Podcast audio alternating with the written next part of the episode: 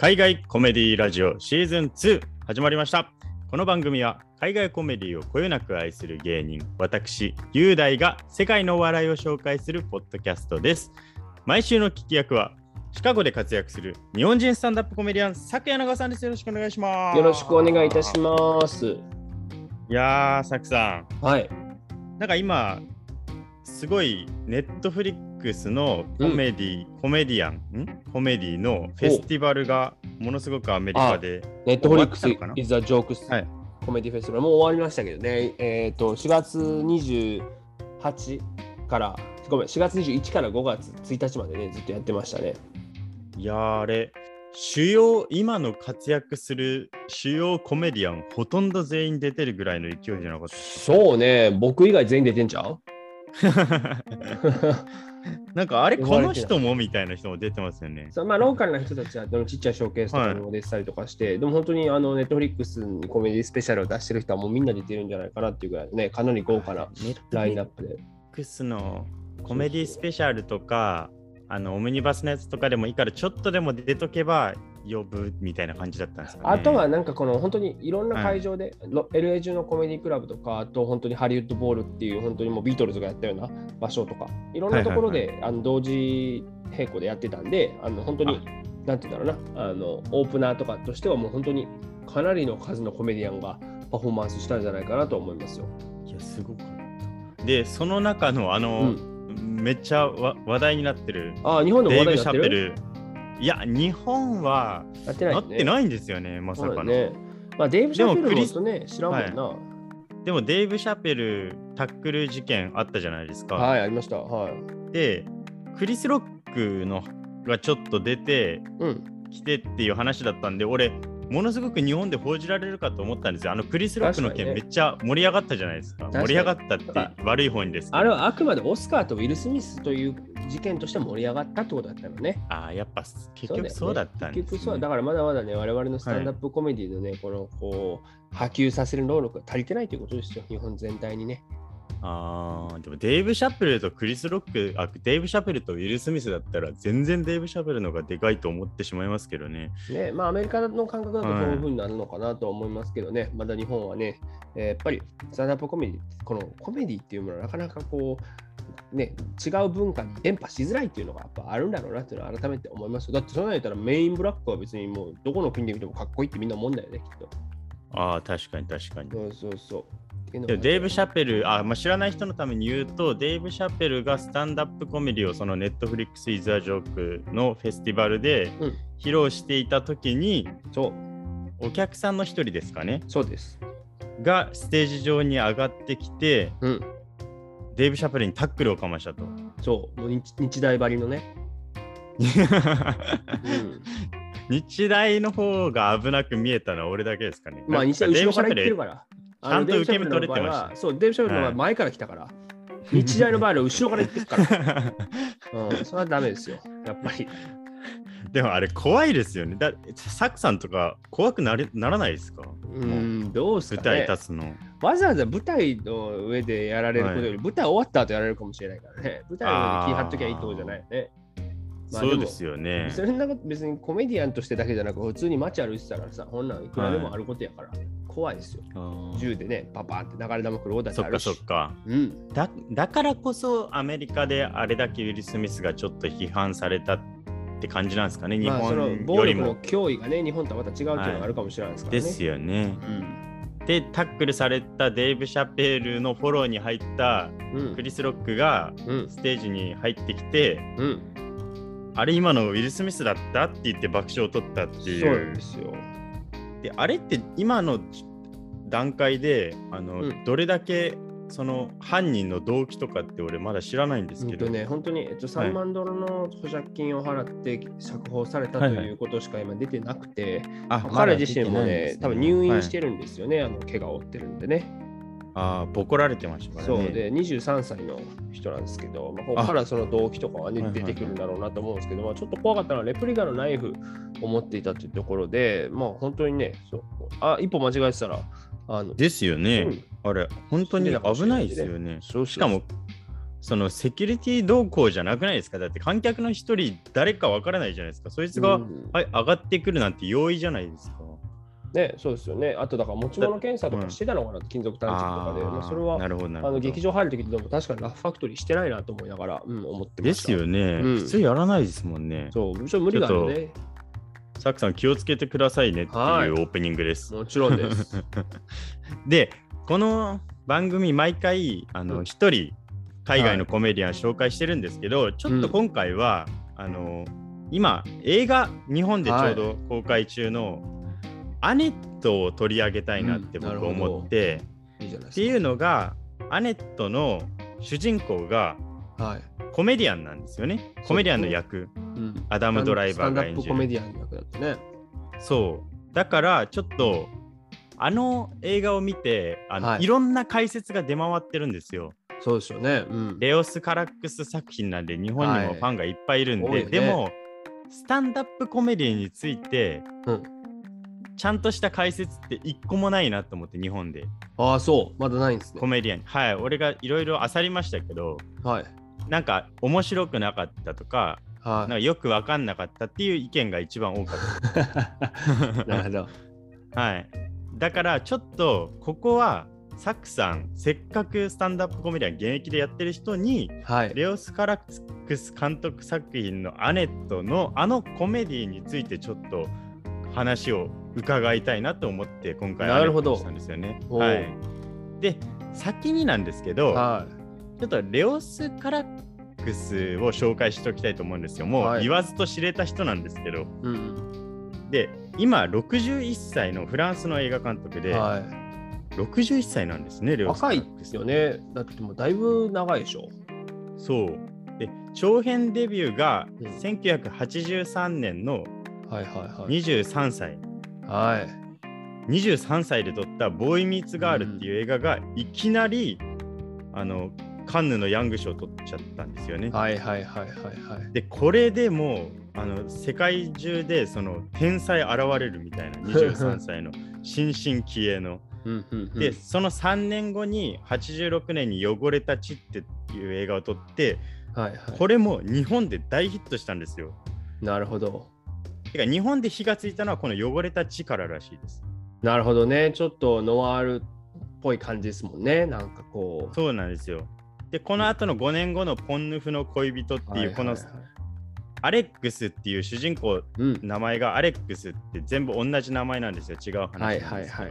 で、ドニー・ラバンっていうえあの役者にレオス・カラックス自身を投影させて演じさせたこのうんアレックス3部作って言われてる映画でもう世界中にカルト的なファンを集めます。うん。なるほど。で、その要因として16歳でこの人高校中退してるんですよ。はい。だからその映画好きっていうそのなんていうんですインテリ的なイメージがあるところにその自分の情熱と才能だけで映画を撮って成功させたってことでそのボンクラ映画男子たちボンクラ映画、まあ、女子も含めて。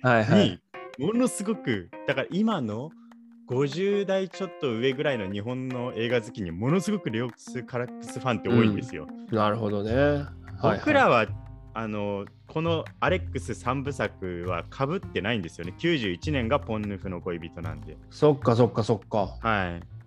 ただちょっと聞いておきたいのが、レオス・カラックスって、まあ映画好きだったら見てると思うんですけど、サクさんってどんな感じですか？僕は、えっと、高校生の時にポンヌフの恋人を初めて見て、うわ、なんかすごい世界観やなって思って、はいで大学の時にあの、まあ、映画勉強しなきゃいけなかったんで、学科的にね。文学やって。たって言ってましたね。そう。で、それこそアレックスをはいはい全部見たし、3部作。はい。そうそうそう。あとね、あの東京っていうね、作品がオムニバスありました。日仏合作だったんですけど、それとか、なんメルドをね、そうそうそう。ね、見て、変な映画だうーんとか思ったけど、やっぱりなんかはいさ、こうただならぬ天才感があるなというか、そうなんですよね。わかるわかる。めっちゃわかる。頭の中どうなってんやろっていうのがさ、ちょっとこうね、はいミシェル・ゴンドリーもそうだけどさ、なんかちょっと、あの僕とはなんか違う世界が見えてんちゃうかなとかちょっとね思いますよね。でもそうなんですだから、あの割と見てはいると思います。そんなね数もうん多くないじゃないですか。そうなんですよ。この人、23歳でデビューして、うん61歳なんですけど今、うんだからまあ約40年ぐらい経ってるのに、ね長編映画そのアレックス3部作とその後今回のかあのアネット含めてはい。6作だけなんですよ長編すごいよね。だからめっね。ちゃ少ないですよ、ねそうだよね。40年ぐらいでそこも大きな特徴やね。うんはい。なんかし自分のあのな心身になんか疲弊してたらしくって。失恋とかなんか出演する女優がなんかたまたま死んじゃってみたいなはいはいはい。それでなんかものすごく心身疲弊してうん、全然映画撮ってないっていう人なんですけどなんかそこも逆に公開される時うん。にファンが集まりやすいっていうか、うですよ。ちに待ったみたいな、はいねで新たなヌーベルバーグみたいな。いやー、本当ですね。オダール2世とか言われてたんですけど、なんかね、よくわかんないニューフレンチアクションシネマなんて言われたりしましたからね。ちょっとよくわかんないけど。ヌーベルバーグがニューみたいな感じなのにそれに新たなってなんだみたいな。進撃のね、進撃でもなく、新進撃なんてありましたけどね。そうそうそうそう。ただあの今回のアネットの前に2個作品長編撮ったホーリーモーターズとポーラー X は結構難解度をさらに増して はい。なんか大衆に受けづらかったんでヒットもそんなしてないんですよ。それに比べると今回アネットはだいぶエンタメ性強い作品だなって思って見た時うに、そうですよ、そら。はい、だからあのアネットをこれだけあのレオス・カラックスの入り口としても楽しんでる人多いと思うんですよ。おお、なるほど。こっから入る。すごいね。そうなんですよ。ただ さっきも言ったようにああのレこのアネットの解説とかレオス・カラックスのその突っ込んだ解説っていうのは、その50代以上の あのおじさんおばさんの映画好きががっつりいろんなところで喋りまくってるから、俺らがやることに価値はないんですよはっきり言って。あちょっと距離感があるっていうか。うん。だからそこでなんですけど今回の、えーアダム・ドライバーの演じるヘンリーのスタンダップコメディについてちょっとし教えてほしいんですけどはい。まずアネット簡単にあらすじを言うとめっちゃ簡単に言うと、えー 舞台ロサンゼルスです。うん。ですごくなんか攻撃的なコメディアン、はいスタンダップコメディをするヘンリーとオペラ界のスター歌手うん。アンっていう女性2人が恋に落ちて結婚して、娘アネットを授かるんですけど、うん。まあ、あの落ち目になってきたコメディアンとして落ち目になったヘンリーがなんか暴走し始めるっていう話なんですよね。であのスタンダップコメディがよくわからないっていう人が多いんですけど、アダム・ドライバーのスタンダップコメディ今回ヘンリー演ヘンヘンうん。ヘンリーを演じたアダム・ドライバーのスタンダップコメディサクさんはあのどうっていうか普通に教えてほしいんですよ解説として。いや、いやまずでもはい僕、アアダム・ドライバーのスタンダップコメディっていう見方をしてなくて、うんうんアダム・ドライバー演じるスタンダップコメディアンのこうなんて言うんだろうね人生とかを描いたようなパフォーマンスをミュージカルにしてると思ってるのであれ別にスタンダップコメディではないかなと。あははははあ、うんてかまあ言わせましたけど全編ミュージカルですねこれ。もちろんもちろんそうそうそう。はい、まあ映画として。純粋なスタンダップコメディとしてあれをこう見るっていうのはまあちょっと無理があるのかなというふうに思うし、まあもちろんねディミトリ・マーティンだったりボー・バーナムのようなこうちょっと前衛的で実験的なスタンダップコメディアンって確かにいるんですよ今こっちでは,いはいはいそういう人たち今の今現在で活躍してる人そう。そうそう、はいで現在で活動してる人たちはそその2人のね影響をすごくこう感じたなっていうふうには見てたんだけど、はい。ねなんかこうローキーじゃないですか。ローキーでテンション低くさこうそう。ね、ボソボソボソボソ言って、はい。で、まあ、なんていうのかな、セルフローティングっていうふうに、えっと、英語では言うんだけど、自己嫌悪的な、えーで、それさらにセルフディプレケイティングっていう、いわゆる自虐的なよりももっと激しい自己嫌悪的なさ、陰鬱な雰囲気を持ちな合わせながら喋る、まあ、コメディアンとしてヘンリーは描かれているんだけど、まあ、これもう言っちゃっていいんだよね。バスローブで出てくるじゃないですか。そうですね。で、バスローブで。ボクサーみたいな。そうそう、なんかこうね、はいウォーミングアップっていうかさ、この舞台に上がる前にこうテンション高めるために、シャドーボクシングしてんだよね、あの鏡の前で。ですよ。バナナ食いながら。で。あだ名はいがさ、あの神の類人猿みたいな、神の猿みたいな、まあ、とにかく猿,、ね猿呼ばわり、もうとにかく野生っぽく描かれてるからバナナ食ってるっていうことなんだろうけど、でさ、ローブも緑色じゃないですか。男っていうよりもなんかオスって感じでしたね。そうそうそうそう。はい。であの緑色でね、緑色表されたローブもさ、こう、カラックスがこれまでずっと使ってきた緑の色っていうのは、こうなんていうの？邪悪であったりとか、こう、本当に、なんていうの、それこそメルドも全部緑色って表現されてたし、なんかそういう緑色っていうものが、なんていうか、こう、一つの悪というか、邪邪悪な象徴として使われているんだろうなっていうのを僕は感じながら見てたんだけど、はい。で、でバスローブってさ、もう、なんだろう、過去の人で言うと、ロドニー・デンジャーフィールドみたいなさ、イメージですね想起させるじゃないですか、コメディ好きにとっては。はい。でもなんかロドニー、デンジャーフィールドですよ。そうそう。で、なんかこう、突如さ、舞台上でバンバンバンバンバンって撃たれて死んだふりみたいなするところのああいうお客さんを巻き込んだ壮大なあの路悪的なドッキリはアンディ・カーフマンを思わせたり、うんうんうんうん。そういう過去のちょっとなんつうんだろう、やばい、もう一歩間違えたら痛いスタンダップコメディアンのこう、オマージュみたいなのが入ってて、そうですね。っていう印象っていうのは多分持つ人いると思うんだけど、実はね、僕はなんかちょっと思ったのは、スタンダップコメディアンってこれはないんですけど、むしろ、あの、レントっていうミュージカルがあるんでね、はいはいはいはい。で、レントとかにも出てくるんだけど、80年代後半のニューヨークのアングラアートシーンっていうものをこうすごく思い起こさせる、ね、あの、モーリーンっていうイリーナ・メンゼルがやってる役がレントであるんだけど、そこのフライ、はい。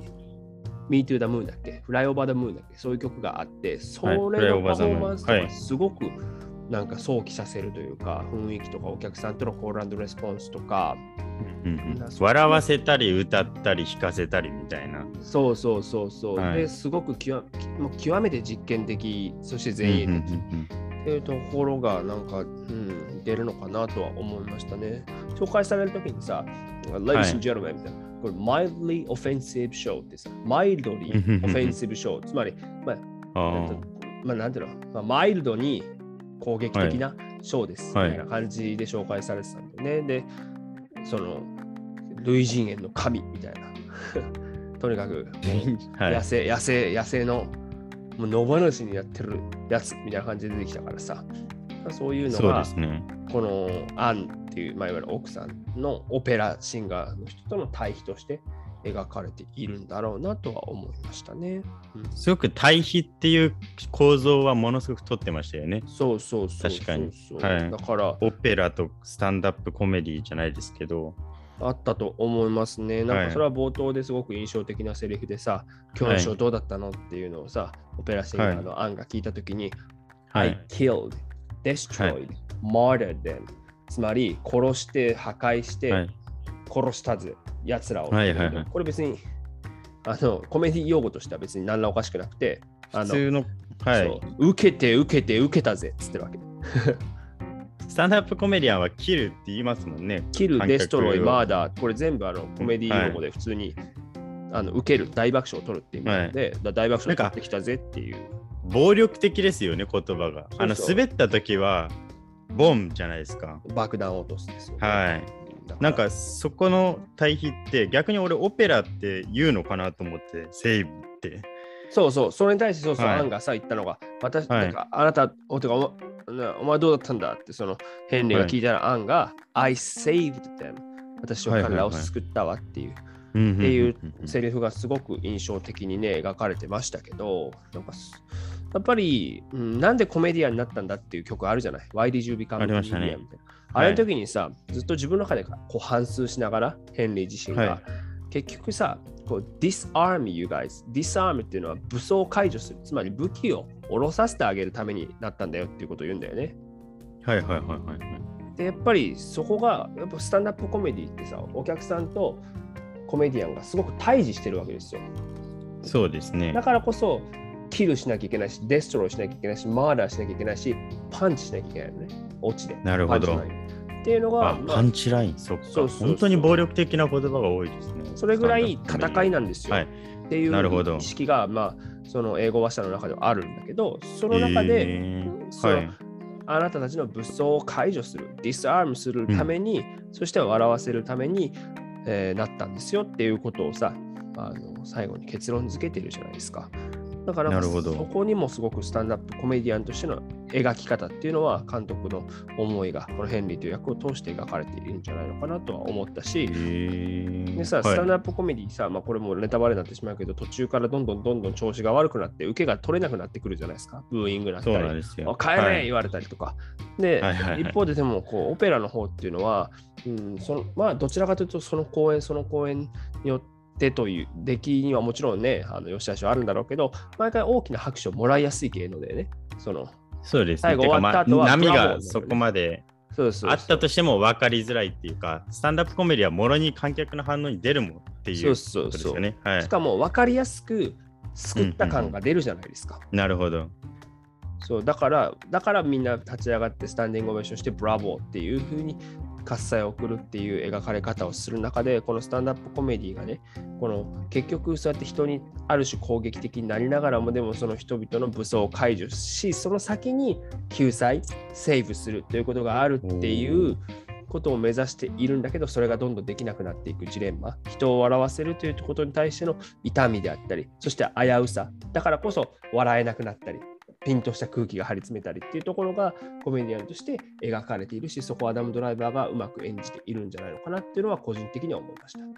おーこれ注目したいのがその、攻撃的なコメディをやってるっていう描き方だったんですけど、うん、そのアダム・ドライバーがスペシャルサンクスであの最後エンドクレジットで、ビル・バーとクリス・ロックがうんクレジットされてたんですよね。そうだよね。うん。でまあクリス・ロックはもうこの前の事件でみんな知ってる通り、うん。そのな歯に衣着せぬ物言いっていうか。歯に絹着せるね。歯に絹着せぬ物言い。うん。え？衣？あそうかそうかそうか。ん歯に絹着せぬもそうそう。あの衣は着せなくて前回も俺なんかそんな感じのこと言ってましたよ。ねうん、なんか不法かなんかもう忘れちゃって。途方って言ってたな。はい。そうそうそうそうそう。触れたらあかんね漢字弱すぎる大丈夫です。全然でビル・バーは一方で、はいはい。その反キャンセルカルチャーの人っていうか、うんうん反ウォークカルチャーっていうかそういう、うんあのぬるいこと言ってんじゃねえよ的なことで今ものすごくトップに走ってる人じゃないですか言ったらなるほど、なるほど。はいはいはいはい。まあ攻撃的コメディアンっていう代表格っていうかうんうん。でまあ別にこのクレジットは別に嫌味ではもう何でもないとは思うんですけどそはいのビルバーと、ビルバーの奥さんが確か俳優で、うんアダム・ドライバーとも仲いいらしいんですよはいはいはい。だからそれで多分教えてもらったと思うんですけどうん。やっぱこの2人がクレジットされてるっていうのものすごく象徴的ですよね。なるほど。そうですね。はい、まあ、あの、大体こういう俳優さんがさ、スタンダップコメディアンの役を演じるときって、はいスタンダップコメディアンがこう、コーチングとして入ったりするじゃないですか。あの、はい俳優さんにこうこどういうふうにやればスタンダップコメディアンっぽく見えるかみたいなのを教えたり、それこそダスティン・ホフマンがレニー・ブルースやった時も、トム・ハンクスがパンチライン出た時も、ね、ああそいうでしたね。やったりするし、そういう意味で言うと、なんかまあ別に今回、スタンダップ、ストレートのスタンダップシーンっていうよりかは、こうね、あのコーラス隊と合わせたりとか、こういろいろね、特殊な演出を施した上でのスタンダップだったから、そこまで気にはならなかったかなとはちょっと思いましたね。いつもなんかさ、スタンダップコメディアンじゃない俳優さんがやるスタンダップコメディアンの役ってさ、なんかあれっていうちょっとこう、違和感って言っていいのか分かんないけど、があったりするじゃないですか。そうですね。なんかスタンダップコメディ案を演じてるそうそうそうそう。俳優ってなっちゃいますもんね、どうしても。今回はそこをもしかしたらあの、ね、あしないためにもこういう特殊な実験的な演出にしたのかなともちょっと思いましたし、うん、別にだってスタンダップコメディをそのまま見せても別にいいわけじゃない。ミュージカルだけど。そうですね。でもなんかこういう攻撃的コメディをもちろんやっていって突き進めていくのはもちろんその自分の道なんでいいんですけど、うん、なんかその強くなきゃいけない男に対するコンプレックスみたいなのってレオス・カラックス監督作品のなんか共通するテーマっていうかなるほど面白い、面はい白いですね、うんうんうんうんそのヘテロマッチョ最男性の初からずっとそうなんですよ。はい。モテない男が頑張る話なんですよ。基本的には。はい確。かに、で、アレックスもみそうだもんね、そのそうなんですよ。で、相手と釣り合わずに、うんどんどんじ自分でダメだなって思ってきて、自滅していくっていうのが毎回のパターンなんでうんこれもそのパターンなんですけどあのもう一個注目したい点があってそう。シットコム好きとしてはい。あのビッグバンセオリーっていう、まあ、お。大人気シットコムがあるんですけどええええあれのハワードっていう役のサイモン・ヘルバーグがこの映画出てるんですよ。そうなんですよ。ね。ピアノ伴奏者でえはい。実際うまいもんねものすごくそうなんですよ。才能豊かで、うんただあの顔とかは別に良くなくてうんはいはい。であの身長も低いんですよねめちゃくちゃ。170センチないぐらいでアメリカだと多分だいぶ低い扱いになると思うんですけど。はいはいはい。でこのハワードの役のサイモン・ヘルバーグがはい。男らしいところで戦わずに負けていってるパターンもあるんでこれあの実は女の人側への批判も入ってるのかなレオス・カラックスにっていうかあの、うん。そういう野生的な男を選んでしまう女性みたいなところ。ああなるほどね。はい、でサイモン・ヘルバーグって、うん。あのこの人ももともとコメディアンっていうかまあ今もコメディアンなんですけどうん。ビッグバンセオリーでもモテないオタク役なんですよ。はいはいはい。ただあのだんだんそのビッグバンセオリーのシーズンを追っていくごとにこいつこんなすごい才能があるっていうことがだんだん分かっていってもうシーズンの終わり頃には普通のいいパパみたいな。うん。でモノマネとかものすごくうまいしピアノもできるし、まあ、今回の映画で自分で弾いてましたけど。はいはいはい。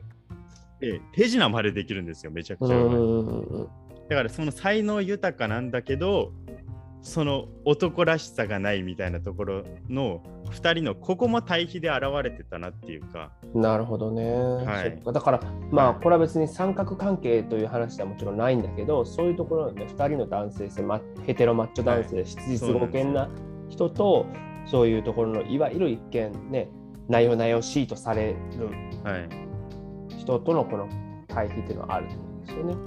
しかもアダム・ドライバー歌下手くそだなっていう。ねえだって一応ビギナーとかなんか出てんじゃなかったっけ？なんでこんな なんか声がちょっとオペラ声じゃないですか。なんていうかこもった。ただなんかその分音痴が目立つっていうか。でサイモン・エヘルバーグは歌もうまいんですよ。だからここ多分対比でわざとやってるなって思いましたねなるほど。いやでも音楽で言うとですよ今回さ、はいはいはい。やっぱスパークスが全部音楽担当してるじゃないですか。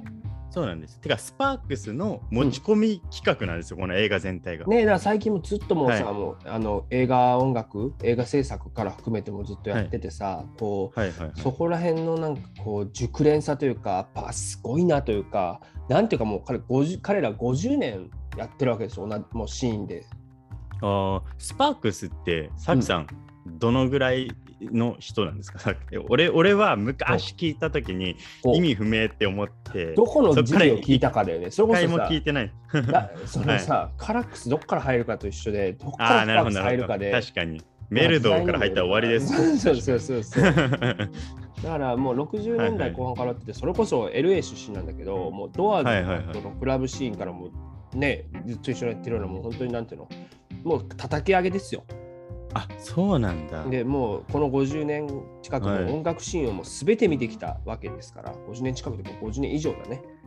だって60年代からやってんだから、だから今回もさ、音楽見てもらったらさ、あの60年代の本当スープリーム的な、スープリームスみたいなさ、コーラスが入ってたじゃないですか、あの緑の服着た女性、黒人女性コーラスの4人組とか、はいはいはい。あれもスープリームス的なコーラスをすごく感じさせるし、ね、あの、ディスコっぽい曲もあったと思うけど、あれもなんかもう完全に70年代のジョルドモジョルジョ・モルダってイタリアのね、あの人と一緒にやってた時のもう感じだし、80年代のアングラであったり、ニューウェーブ感っていうのもそこから入ってきてるし、音楽っていうものから見る、なんだろうね、本当ある種アメリカのクロニクルっていう部分もなんかこう感じることができたのかなとは、ちょっと僕は個人的に見てて思いましたけどね。ああそら2時間20分になるわと思って、あれでキュッとした時に7分で終わり。7分では終わらないけど。そうそうまあでも確かにあのざっくりあらすじを言ってしまえば7分で終わりますそうよそうそうそう、はい。でもそこにもなんかあるのかなと思いましたけどね。いやでもあの展開が2点3点するんで確かに面白いっちゃ面白いですよね。うん、そうね。はい。好き嫌い分かれんじゃないかな。はい、そう、アネットがなぜか人形でみたいな。ね、あれもすごくなんかね、けはい、形式的にこう描いていて。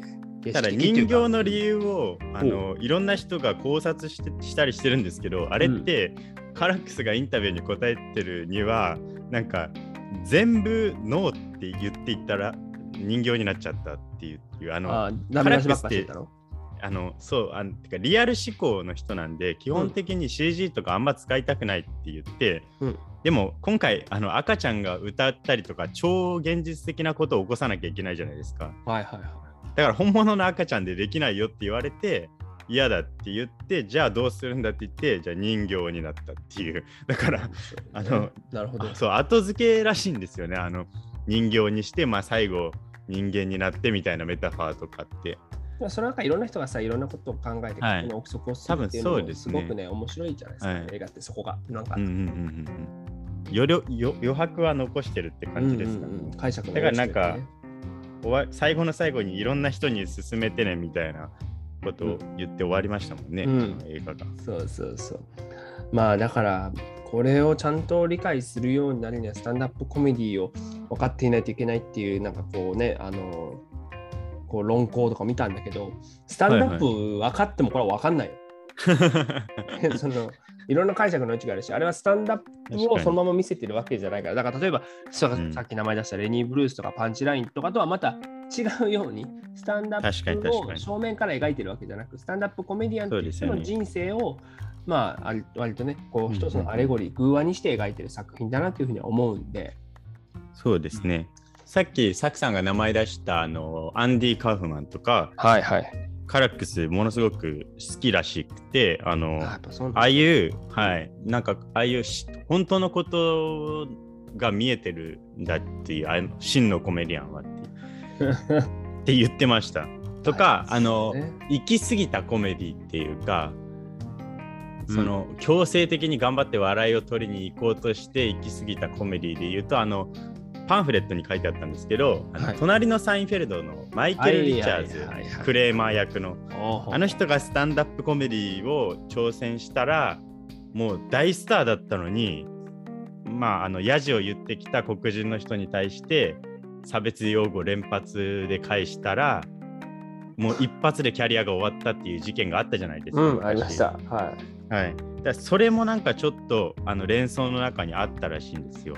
だから今回その、はい、アダム・ドライバー演じるヘンリーってその笑いに執着しまくった結果最後の方とかも、まあ、くすぐりにくすぐりがこの映画ものすごく重要なワードみたいになっててくすぐりってそのそっかそっか。強制的に笑わせるっていうそう、うん、そうですむね。そう笑いたくない人もはいはいだかはい。らそういうなんか行き過ぎたものに対する怖さみたいなところも描いてるんでこの映画怖いのがそのコメディアンに対してもその女優に対しても人形として扱われていた赤ちゃんをそのみんながこううわーって盛り上がる感じとか大衆に対してもなんか全員に毒飛ばしてるなこの映画って思いましたね。なるほどね。面白い見方だと思います。なんかね。うん。